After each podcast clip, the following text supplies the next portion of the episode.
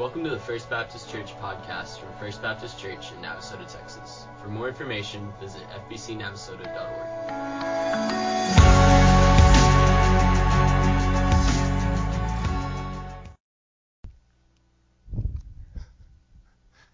You know, you know what's really kind of funny about this? So while the children's sermons have always gone on, and it it had been staff that that did a lot of them. I think Jay Jay would come in and spell us everything. And Now that now we've got a group of volunteers that are doing they're doing a better job than we ever did. But what's really kind of fun is it gives me the chance now to look out at, at the families of some of the little kids and you see the mothers and their eyes are like deer in the headlights. They're like, please do not say anything that is going to identify me as your mother, okay? And and what was really kind of cool about that was watching all the, the little boys and girls interacting and how their their faces are bright. I mean they're they're alive. Folks, that's how God wants us to be. This is the sermon before the sermon. That's how God wants us to be we come into His presence, so that we're alive and actually alert enough to go ahead and respond to Him. And I noticed as Joanna was talking up here, they were locked in and they were listening and they and they were ready to respond. And so I hope this morning, not because of a sermon that I'm going to share with you, but I hope you're locked into God's Holy Spirit because this morning He is wanting to speak to you. He's wanting to go ahead and not have you walk into this building and walk out the same. What God wants to do in your life and mine is when we have an encounter with Him, we are changed. We have the opportunity to be changed.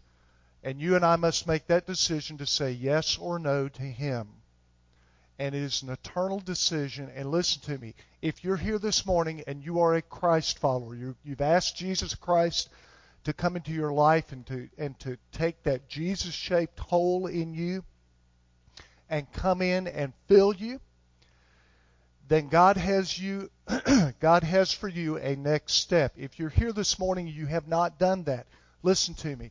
That's perfectly okay but don't leave here the way you came in. Give God a shot at you this morning. Give Him a shot at you this morning because what we're going to be talking about is the last of the essentials for a Christ follower. Uh, and this is this is part three. This is the last of the essentials of a Christ follower. What are the essentials? An essential, I'll give you an essential. Coach, coach, we got coaches in here. Coach, coach, coach. All right. If I get this wrong, you can your job is to call me out, all right? In football, an essential is you have to be able to block. Amen? Sean, amen? That is a big essential, especially if you're the quarterback. Can I get an amen, Zach? Thank you. All right. Now, blocking is important. Tackling is important. Got to be able to stop the other team. I'm getting that right. Coach. Am I getting that right? Yep. Okay. Got a nod back there. Tackling's important. Running the ball's important. Once you get the ball, you take off to the point where you need to be in order. To, all of those are important things. But guys, these are essentials to be able to play the game successfully. For a Christ follower, the essentials are not things that you work on just for the outside purpose, but God begins to work on them on the inside of you. And it is God doing the work, not us having to press the weights or run the sprints or anything like that. It is God doing the work in you. And what He wants you and I to have the ability to do is give Him the consent to do His work. He wants to do the work and He wants our consent. You think about that the God of all creation this morning is asking for you to say yes to Him. To say, I will let you do what you want to do in my life. Guys, it's an awesome, awesome love that God has for us that would give us that opportunity to do that, but also, good night. He gives us the ability to go ahead and say no to Him. Please don't do that this morning. The essentials of being a Christ follower require us to give God our consent. And so this morning, This is the last in the series of these essentials. It tells the story of every single person that is in this room this morning. Each one of these points fits into your life whether you know it or not. So here's the first thing I need to ask you all. This is a responding question. Don't just sit there and go, well, if I don't answer, it'll go quicker. It won't go quicker. I'll keep waiting for you, okay? what are, the, and by the way, this is linguistically incorrect, okay?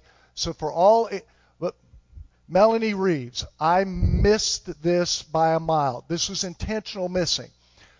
Do you know what the three R's are? Okay, and I was told when when someone saw this that I need to say that in a pirate voice. Okay, what are the three R's? R's. Okay, what are the what are the three R's? Say them with me. And eh, what are they?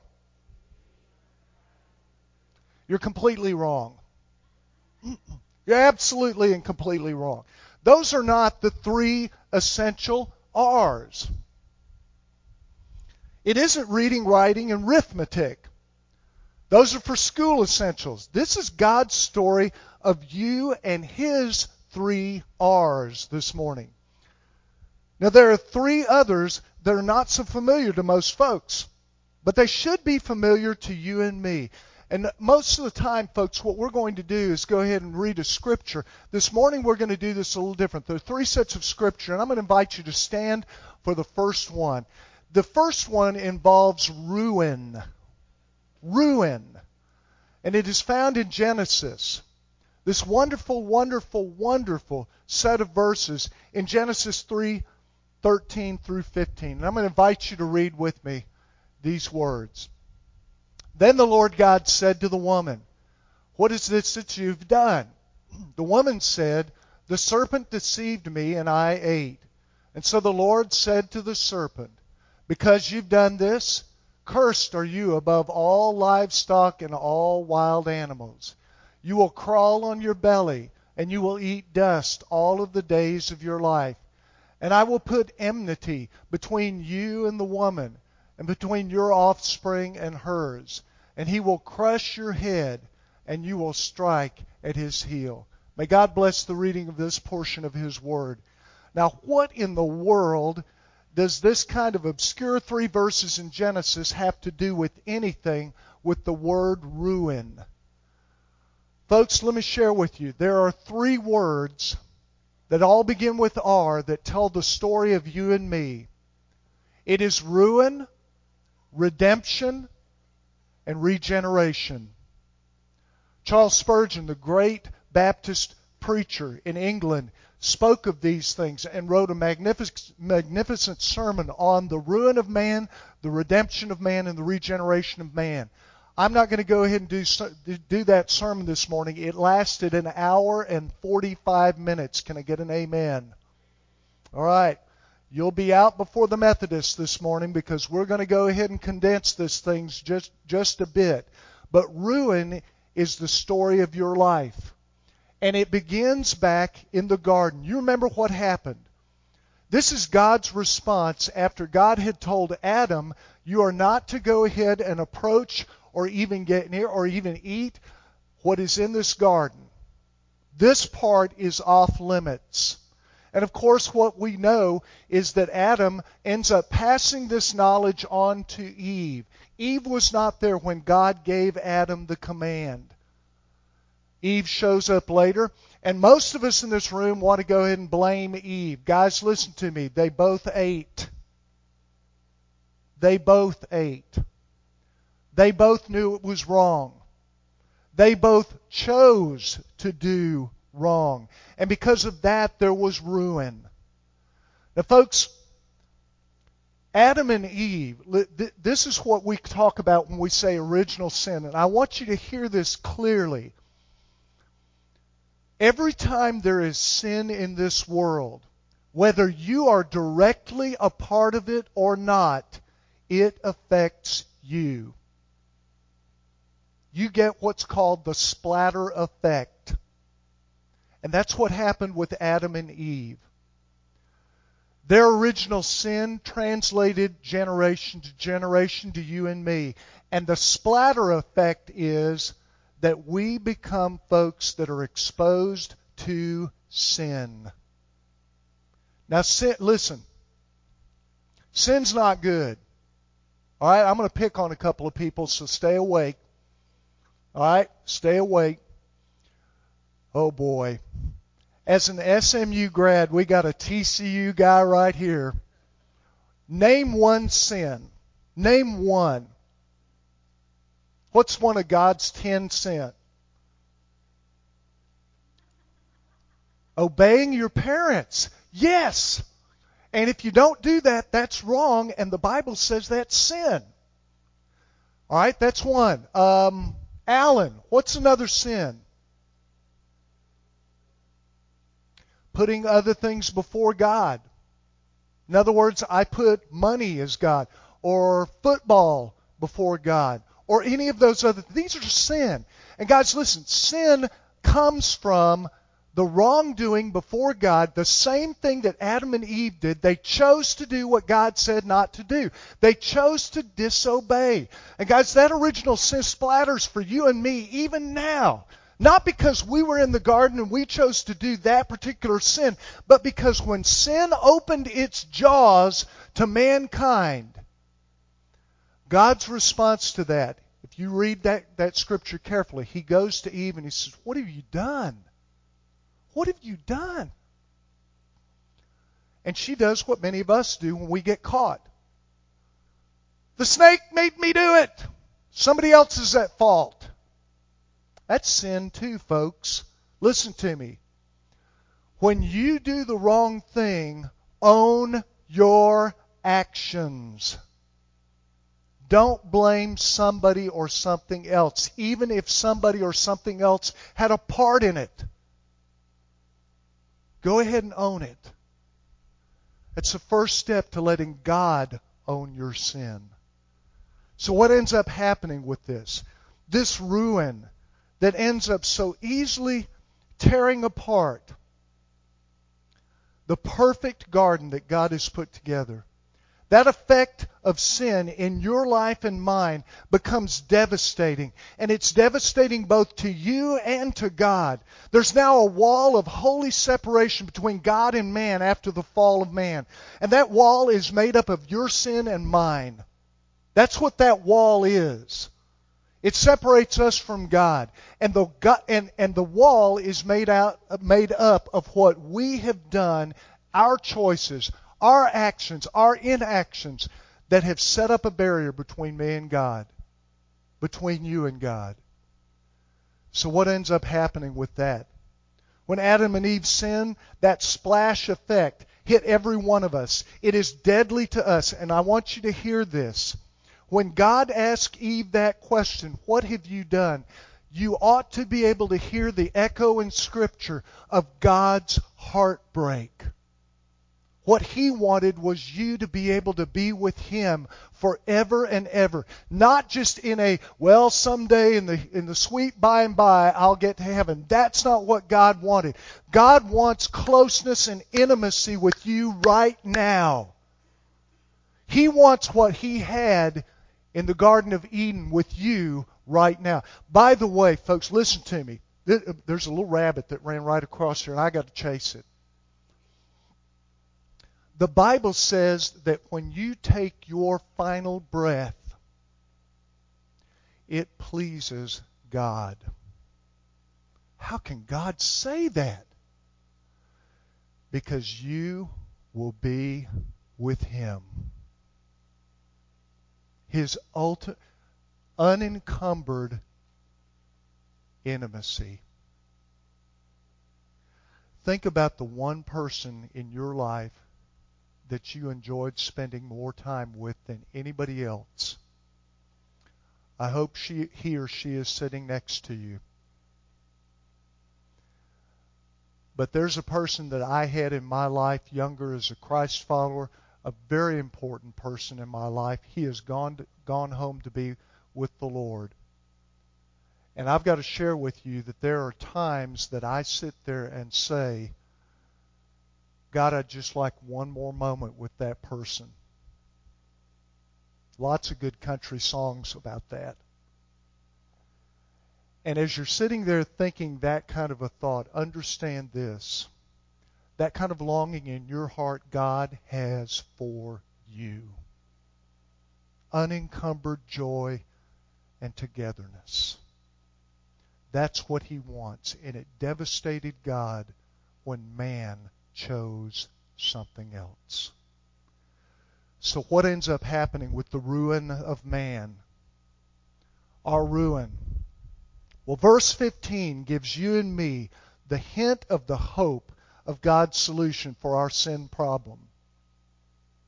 As a matter of fact, in Hebrew, if you translate this out accurately, it says, the seed of a woman is going to go ahead and be the one that crushes the head of the serpent. Now, nowhere else in Scripture does the seed, and we're not because because of young ears tonight, this morning, we're not going to go in and go deep into this. But only the only time seed is ever talked about, it relates to a man. Can I get an amen on that? That you are following what I'm not saying. Okay. This is the only time it says the seed of a woman. Why did it say that? Well, when Jesus Christ was born, he was not born of a union between a man and a woman. It was the Holy Spirit of the living God. And the Bible says in the gospel accounts that Mary, who is this, this gal that has no one in her life, read that carefully, she's told, You're going to go and be a mom. And she does the normal thing. How can that be? I don't have a husband. I know how biology works. I passed freshman biology at Navasota High School. That can't happen. And God says, here's what's going to happen. The Holy Spirit is going to come upon you and you will bear a child. And not only are you going to bear a child, you're going to bear a son. And not only are you going to bear a son, but he's going to be the one that is going to be waited for for all generations. And you will call him Wonderful Counselor, Mighty God. Goes on and on and on and they named him Jesus. And folks, I'll share, I'll share with you this. Verse 15, that's who Genesis is talking about. The hint of the hope that's going to solve your sin problem and mine. So what happens after we find out that we have the ruin of our own life? Well, the good news is we have redemption as well. In God's economy, He puts together the opportunity for us to be redeemed. That word redeemed means bought back. It means there's a price on your head because of what you have done. And God knows that price, and He paid for that price by sending His Son Jesus to die on the cross. And oh, by the way, please hear this. Jesus did not die for you and you and you and you and you and you, but he did not die. I have already picked on you, sir. I am not I don't even know you well enough to do this, but I'm not going to pick on you again. I'll pick on your friend. He did not die for you. Okay? He doesn't do that.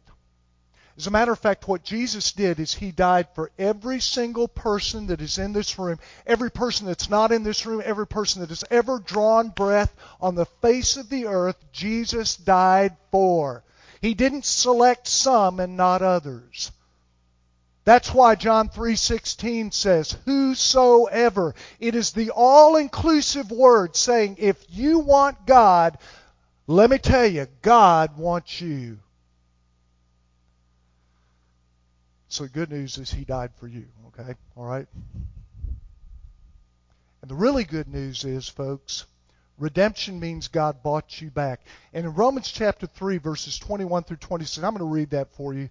This is what Paul writes about redemption. He says, But now, apart from the law and the righteousness of God that has been made known, to which the law and the prophets testify, this righteousness is given through faith in Jesus Christ for all who believe. There's no difference between the Jew or the Gentile.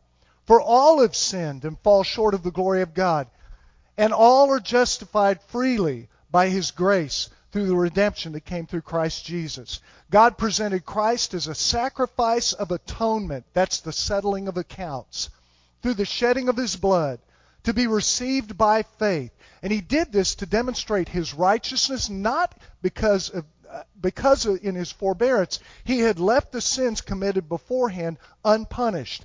He did it to demonstrate his righteousness at the present time, right now, so as to be just and the one who justifies those who have faith in Jesus. And guys, this is a boy, this is a paragraph and a half that tells you and me about what God has done for us. This, in fact, is the work of God in one paragraph. All of what He has done for you and me. We have a problem that we can't solve, and it's called sin. God has a solution we can't fathom, and that's called Jesus. And you have to ask for it and ask for that solution, and you can do that today. You see, God satisfies your sin account by the one great act. And of course, that one great act is Jesus' death on the cross. And it was the death payment that verse 23 talks about. And later on in chapter 6, verse 23, where it says, The penalty for the sin that you and I have committed is death. Thanatos. That, that incredible word that means not only physical death, but it means a spiritual death as well. The you that put, look, you want to know the part that God's interested in your life? He's interested in all of it. But the part that He wants to go ahead and have work in, it's the part of you that when you put your head on the pillow at night, you think, what did I do today? That's the real you, not this. This is going to change forever. For the you all think you're going to look like this for the rest of your life. Uh-uh. Uh-uh. You? You think you're going to look like you look right now for the rest of your life? Sam, he looked just like you. Look over there. There you go. All right? This changes. God alone can change you from the inside out. And that's the part that God wants to work on this morning. And the part of you that He wants to work on the most is the part that you and I rarely want to share or show anybody. It's the part that we guard and hide from everybody because it is precious to us and it's the most vulnerable part of us. And if we let somebody else have it, they may go ahead and stomp on it. But God offers you His great one act, His death on the cross to satisfy your sin problem, to tear down that wall, to let you have fellowship with Him. Please hear this. Right now, while you're still breathing, not waiting until you die. God doesn't want you just when you die. He wants you right now. The only way that can happen is when you say, I believe that Jesus died on the cross for my sin, and I invite him to come in. This is an essential to be a Christ follower. The ruin of man, the redemption of man. The last part that I want you to make sure that you've got this morning is the important part the regeneration of you. This is found in John's Gospel, chapter 3, verses 1 through 8. Again, I'm going to read this for us. It says, Now there was a Pharisee, a man named Nicodemus, who was a member of the Jewish ruling council. And he came to Jesus at night, and he said, Rabbi, we know that you're a teacher and come from God. No one could perform the signs that you're doing if God were not with him. Oh, by the way, take a time out as we read this. Take a time out for that. He comes to Jesus at night because all of his other friends that were in the high council would have been, hey, what are you doing with Jesus? We saw you walk in there this afternoon. What are you doing with him? He came at night because he still was a person of standing. And he was a little bit afraid. He also came to Jesus because he said, We see the signs you're doing. I was there. When, hey, I saw you when you healed that guy over there. I saw you when you did this miracle over here. The things that you do tell me that you're not like the rest of us. But watch what Jesus does when he says this. Jesus replied to him, Verily I say to you, no one can see the kingdom of God unless they are born again. Nicodemus asks him, he says, how can somebody born be born again when they're old? Surely they can't enter a second time in their mother's womb to be born. I will tell you what. Any mom in here want to go ahead and give birth to a grown up man? Yeah, I see all of you going, ah. Guys, we have no idea what it's like. But I've been waiting to get an amen out of her for weeks. So I, we have no idea what it's like. But listen, your wife will tell you if you ask. A mom will tell you. And Nicodemus asks this question thinking only in the physical sense. And this is what Jesus says to him I truly tell you, no one can enter the kingdom of God unless they are born of water and of the Spirit. By the way, that's a reference to physical birth and then spiritual rebirth. Physical and spiritual. That's the water, that's the, the Spirit. Flesh gives, and then he clears it up. He says, Look, flesh gives birth to flesh, but the Spirit gives birth to the Spirit. You should not be surprised at me saying, You must be born again. The wind blows wherever it wants to. You hear the sound, but you can't tell where it came from or where it's going. And so it is those that are born with the Spirit of God. Regeneration means this. You walk in, it's the very picture we have when we see baptism.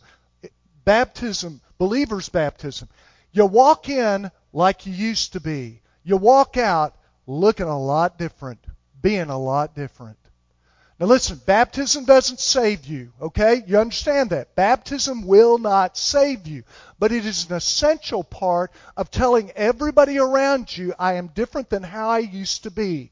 God has made me different. Regeneration means that God takes you as you are right now, here at First Baptist, sitting here on a September Sunday morning.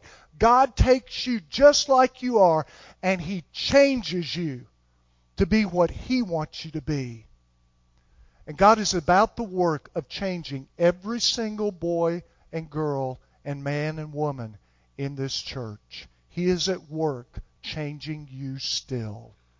He will change you until you take your final breath. And then when you take your final breath, He will change you from this old worn out person. Can I get an amen, Sam? This old worn out person and he will change you into glory. That is regeneration. And folks, I can share with you the good news. You are ruined this morning. Everybody say, Amen, I'm ruined. You're ruined. Now, before we get so down on everything, the good news is there's redemption. Redemption. It means God has bought you back. And that wonderful news is that you are also regeneration. This is what God has done in you for you to believe. Believing in God doesn't happen on its own. God causes it. The Holy Spirit grants it. You and I can receive it today. And because of that, listen to me, because of that, this is the place where God, in regeneration, this is the place where God frees you from your past frees you from your past sin. He changes then your sinful heart. He changes your heart. He changes your heart. And then He grants you grace instead of grief. Grace means getting better than you deserve because I am ruined I deserve ruin. But because of God's redemption and His regeneration, we get grace, grace instead of grief. Pray with me.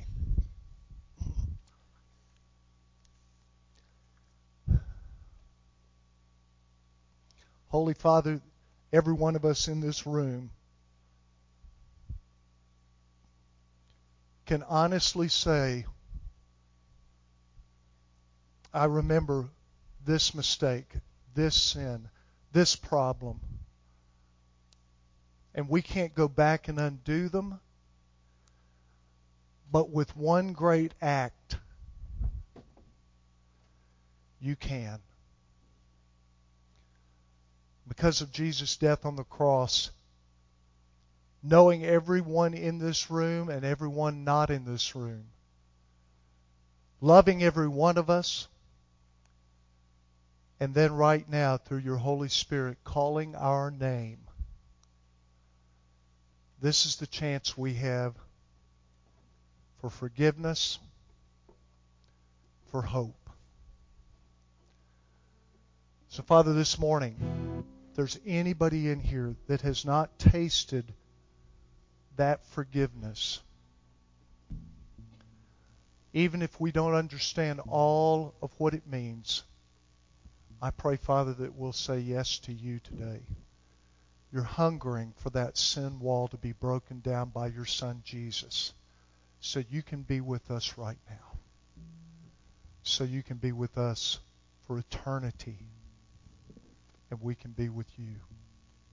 The next few minutes, Holy Spirit, move in this building and in our hearts. Draw everyone to you. Father, I pray that we will not be embarrassed to say we belong to you, but instead we will say yes, and we will follow your steps.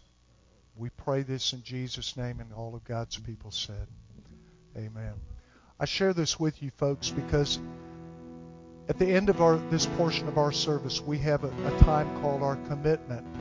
And that commitment time is right here and it's right now.